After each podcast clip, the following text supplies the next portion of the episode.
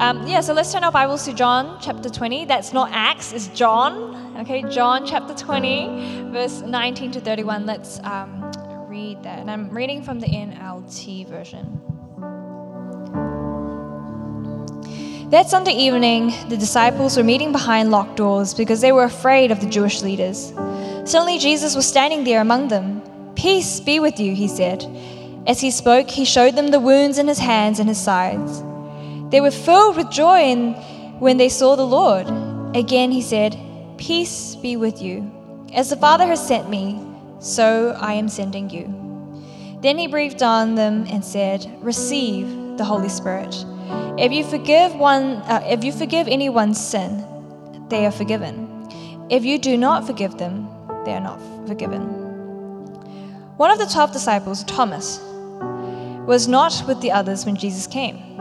They told him, We have seen the Lord. But he replied, I won't believe it unless I see the nail wounds in his hands, put my fingers into them, and place my hands onto the wounds in his side. Eight days later, the disciples were together again, and at this time, Thomas was with them. The doors were locked, but suddenly, as before, Jesus was standing among them. Peace be with you, he said. Then he said to Thomas, Put your finger here and look at my hands. Put your hand into the wound in my side. Don't be faithless any longer. Believe. My Lord and my God, Thomas exclaimed. Then Jesus told him, You believe because you have seen me. Blessed are those who believe without seeing me.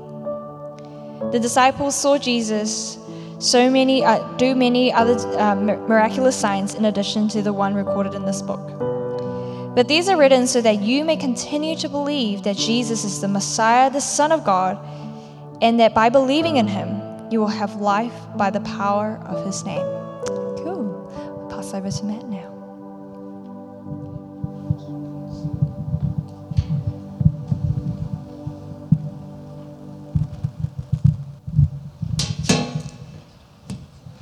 Okay, good evening again, uh, everybody. So, tonight we're looking at this passage in John chapter uh, 20 at the end of the gospel.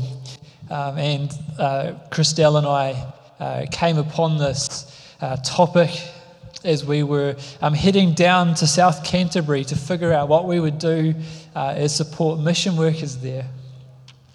I wonder what you would say to a group of people or a church that you were going to support mission workers is what is our purpose?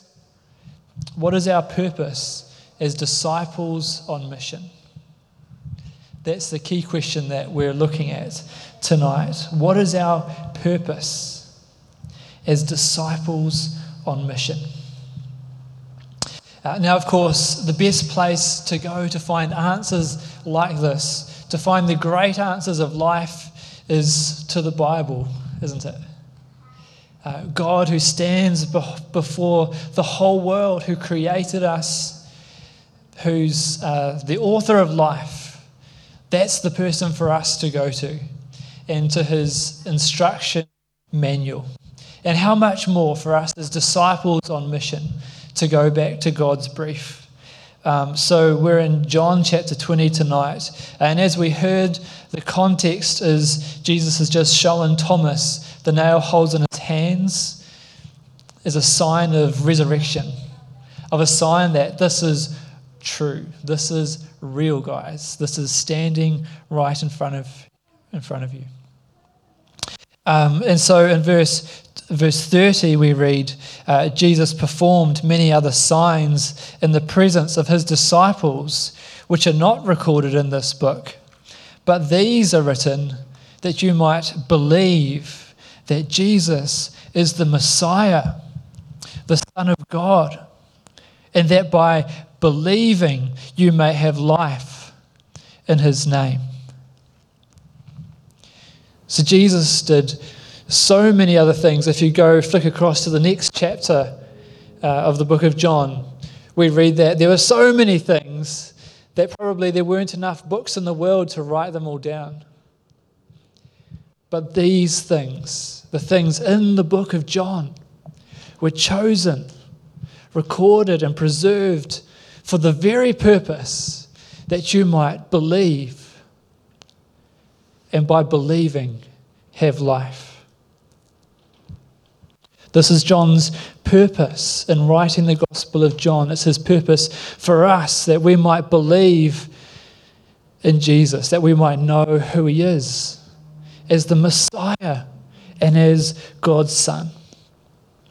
So when you look through the Gospel of John, I'd encourage you to, to look into the Gospel of John right the way through it. It's all um, for this purpose. From chapter 1, where Jesus is introduced, to chapter 2, where Jesus does a miracle revealing who, who he is. What kind of miracle does Jesus do in John chapter 2? Can anyone say that tonight?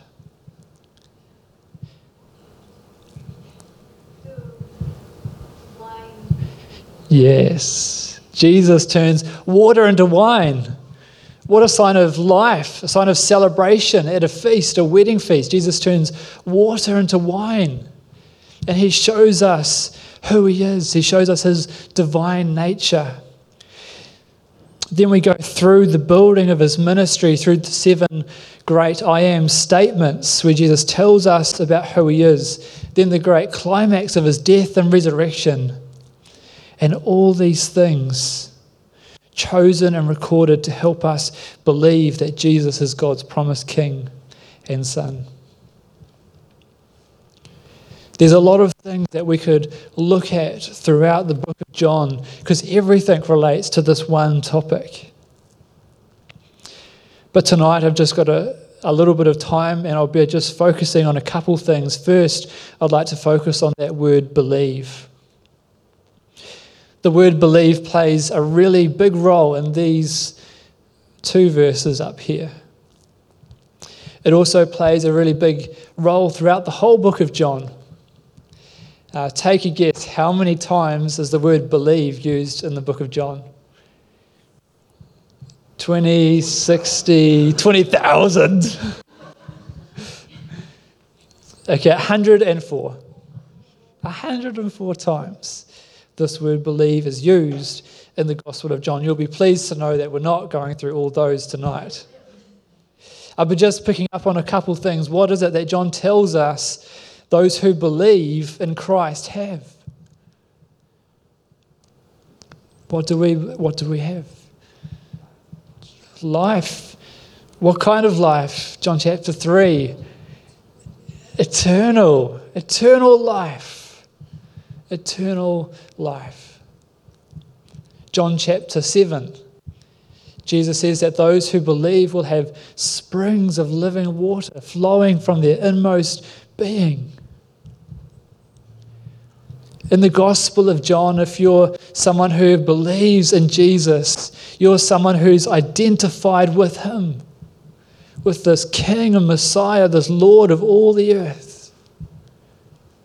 in contrast to the rest of the world that rejects him. Everything hinges on this word believe. Are you believing in Christ tonight? Are you believing in Jesus as God's one and only Son and anointed King for all the earth? What does it mean to believe in Jesus? Well, uh, John 1 chapter 1, verse 12 says that to those who received him, to those who believed in his name, he gave the right to become children of God. So the word uh, received is, is used there as a synonym for the word believe. So to believe means to receive Jesus, to receive him as he is, as God's King and Son into your life, to receive him as our Lord and Savior to believe in Him, to trust in Him, and to turn our lives over to Him. We must believe if we are to have life. Now, all of us know that we need to live right. Uh, when we get short on oxygen, um, we suddenly start getting desperate for air. Kind of like me trying to swim. Uh, when we start running out of, uh, get thirsty for water. We start getting desperate. Oh, mate, bro, give me some water. Give me some water. When we're uh, in lockdown for COVID, all of a sudden we display this urgent need to go and get toilet paper, to stock up on toilet paper. Why? Because everyone knows we need to live. We're wired for life. Yet sadly, not many people think very seriously about the biggest problem of life that's death. That's the biggest problem. As Norman Kirk, who was a previous uh, Prime Minister in New Zealand, once said, people don't want much, just somewhere, someone to love, somewhere to work, something to hope for, and somewhere to live. But if we just think about these things in our everyday lives, we miss the one thing that's most important that we need to live. And 100% of people are going to die. That's a complete fact. We need a solution. We need to live. Now, many people think they are alive. Many people think they're alive, but uh, look up there at that uh, flower. Is that flower alive? I cut that a little while ago. After it was cut and I was holding it, is that flower alive? Can you tell me? 50 50 chance of getting it right or wrong. yes, no? it's alive. No, no, it's not. Technically, botanically, uh, this flower is not alive. It's dead, it's been cut off at the roots. So it can't grow, it can't thrive or survive. This flower is doomed to wilt and perish. And it doesn't matter how beautiful we are, or how strong or young or athletic. Without Christ, we are all going to die. We've been cut off at the roots. Right at the beginning, when humans sinned, when we turned away from God, we were cut off from the tree of life. And since then, as sin has come into the world, all of us are going to die. And all of us are going to face God at judgment. This is the most pressing issue that we'll ever have to face. So forget worrying about exams, forget um, the greatest pressures at work. If you can have this sorted out, if you can have this secure, everything else is going to be okay. You're going to be able to make it through. The good news for us, the good news that Christians tell is that Jesus has come, that God has been speaking his message. If we read the Bible, this has been God's message right from the very beginning. Right from a Genesis, where there's nothing but darkness. The world lies in darkness. And what happens? God speaks. And life comes into, into being. Light and life come into being. Then we come, flick forward to John chapter 1. And again, we see this imagery reflected again of the world laying in darkness. But at this time, darkness represents our sin and separation from God. But what happens? God's word is sent to us. Jesus comes into the world as the light and as the life of all mankind. And then we flick forward to John chapter 11, where Lazarus is laying dead in the tomb. And what does Jesus do? He calls out. He says, Lazarus, come out. And he comes to life. He comes out. God's words bring life. And through Jesus, God has spoken into our darkness. He's come and He's called us to life. That's God's call to you tonight through the gospel to come to life through Jesus. As disciples on mission, that's our very first call. Before we help other people with their oxygen mask, we need to make sure that we have the oxygen mask on ourselves. We first need to believe in Jesus. And this is a thing that we do once and for the rest of our lives. Keep trusting and believing in Jesus. Okay, so believe the gospel. Believe the gospel. Next, I want to encourage us to live by the gospel. I want us to, to encourage us to keep going in the gospel through God's grace and instruction. Because the gospel isn't just sort of something where we um, park up to and then hop out of the car and try and walk the rest of the way ourselves.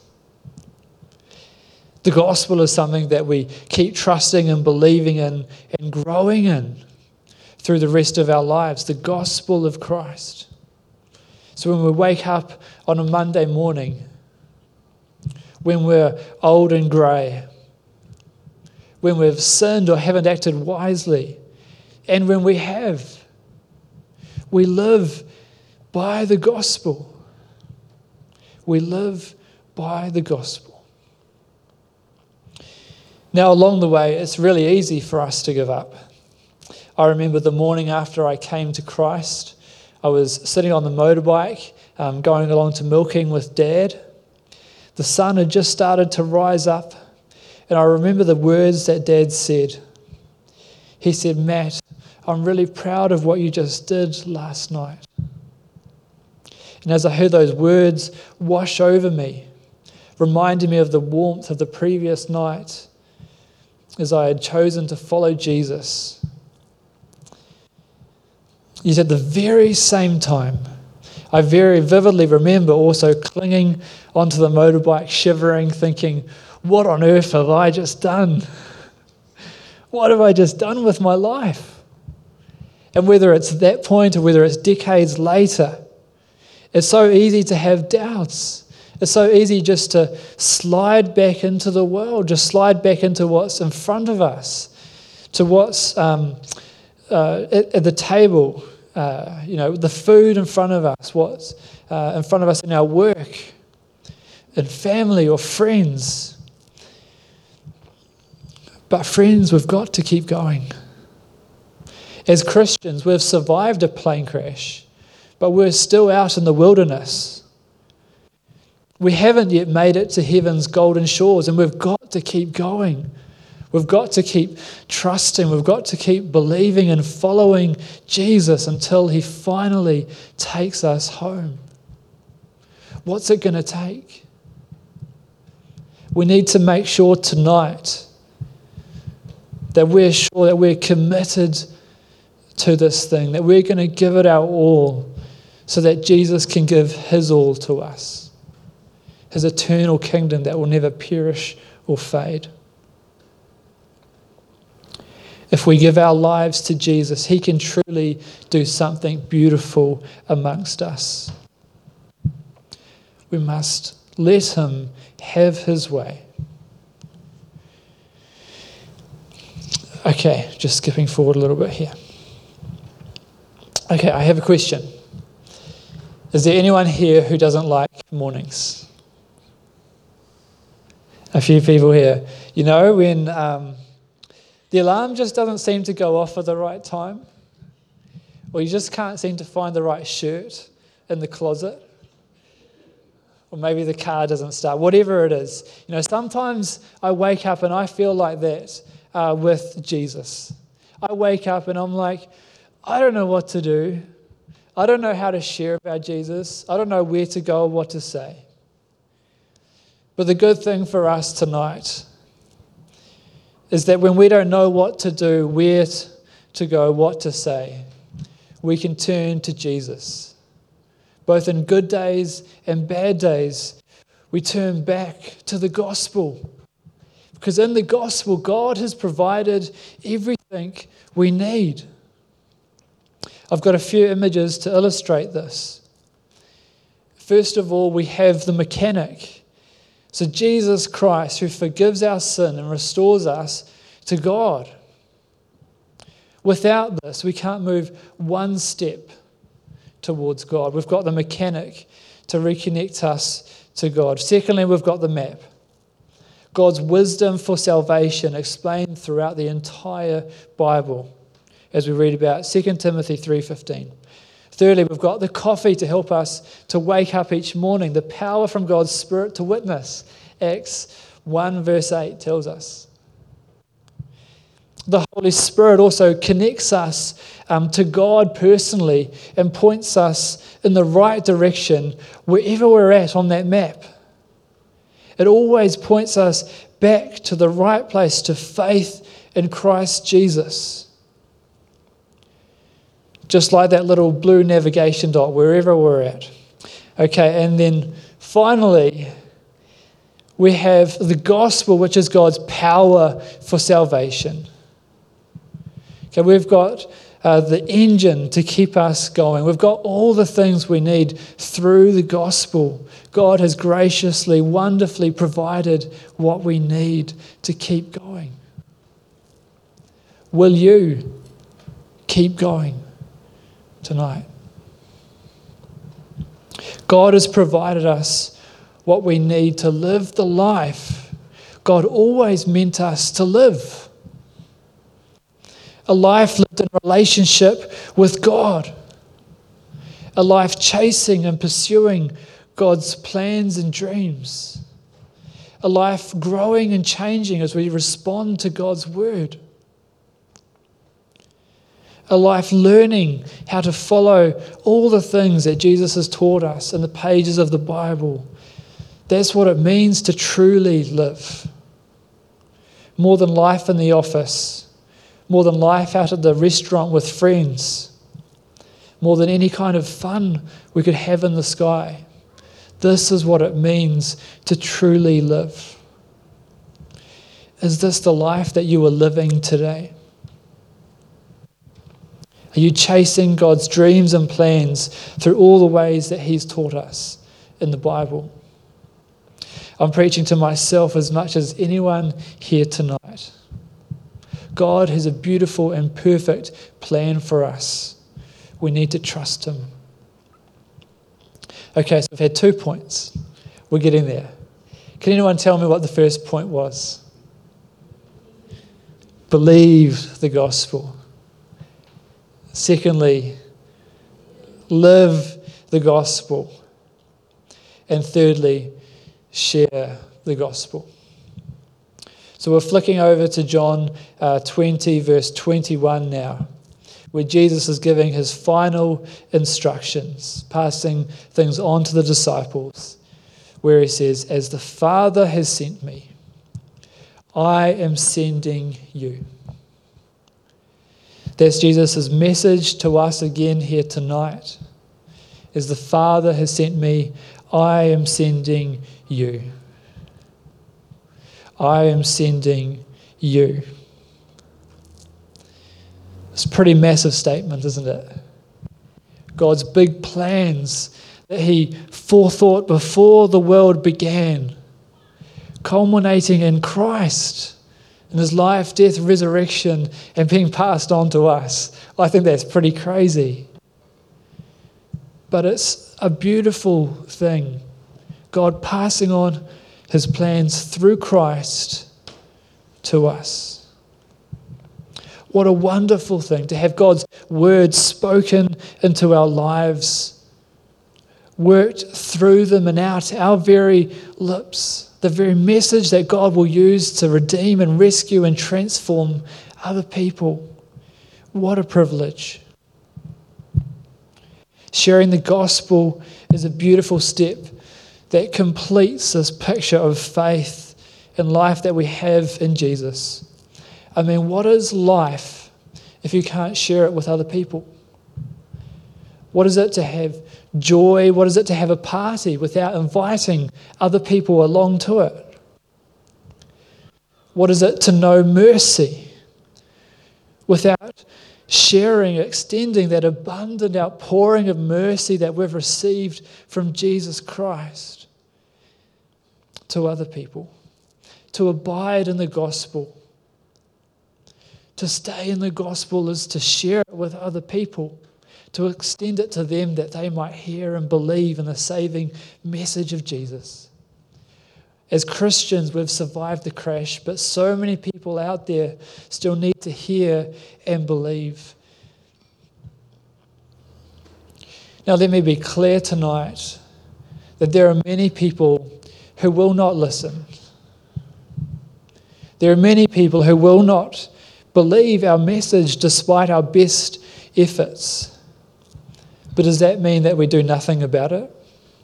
Does that mean we don't try and help them? It's, God is love. It's just right for us to do everything we can to help other people. And as we do, God continues his story of sending Jesus, his son, to save us to save whoever would believe in him. God gave his all for us. How can we not do that for other people too? Share the gospel. It's a big task and a small task. All of us are needed. All of us have a role to play. I wonder what role that you're playing at the moment. I wonder what role maybe you could play. Who is it that you could share about Jesus with? Who is it maybe that you could just encourage to think again about him? Or maybe about coming along to church? Or maybe there's some words of Jesus's that you could help someone believe just a little bit more clearly or effectively. Or maybe there are some gospel workers or missionaries that you could support throughout the world and, of course, through your church here. As we conclude tonight, let me ask have you heard Jesus' recall and responded to him? Have you heard him calling out, of our dark out, out of our darkness, out of our tomb and into his life? Have you believed in Jesus and received him as God's king and son into your life? Today is not too late, but one day it could be. Have you heard Jesus' call and believed in him? Secondly, are you living by the gospel? Are you continuing to trust Jesus and learn to obey all that he has commanded us? Is there an area where you've slipped a little bit to the left or to the right? Or should I say, which areas have we slipped a little to the left or a little to the right? And how is God trying to bring us back on track in faith through Christ Jesus today? And thirdly and finally, how are we sharing the gospel? How are we helping others to believe and have life here in uh, Auckland, New Zealand, and the world? This is God's plan for us uh, as disciples on mission to believe the gospel, to live by the gospel, and to share the gospel. Thanks for allowing me to come tonight. I pray that God would bless his word to you.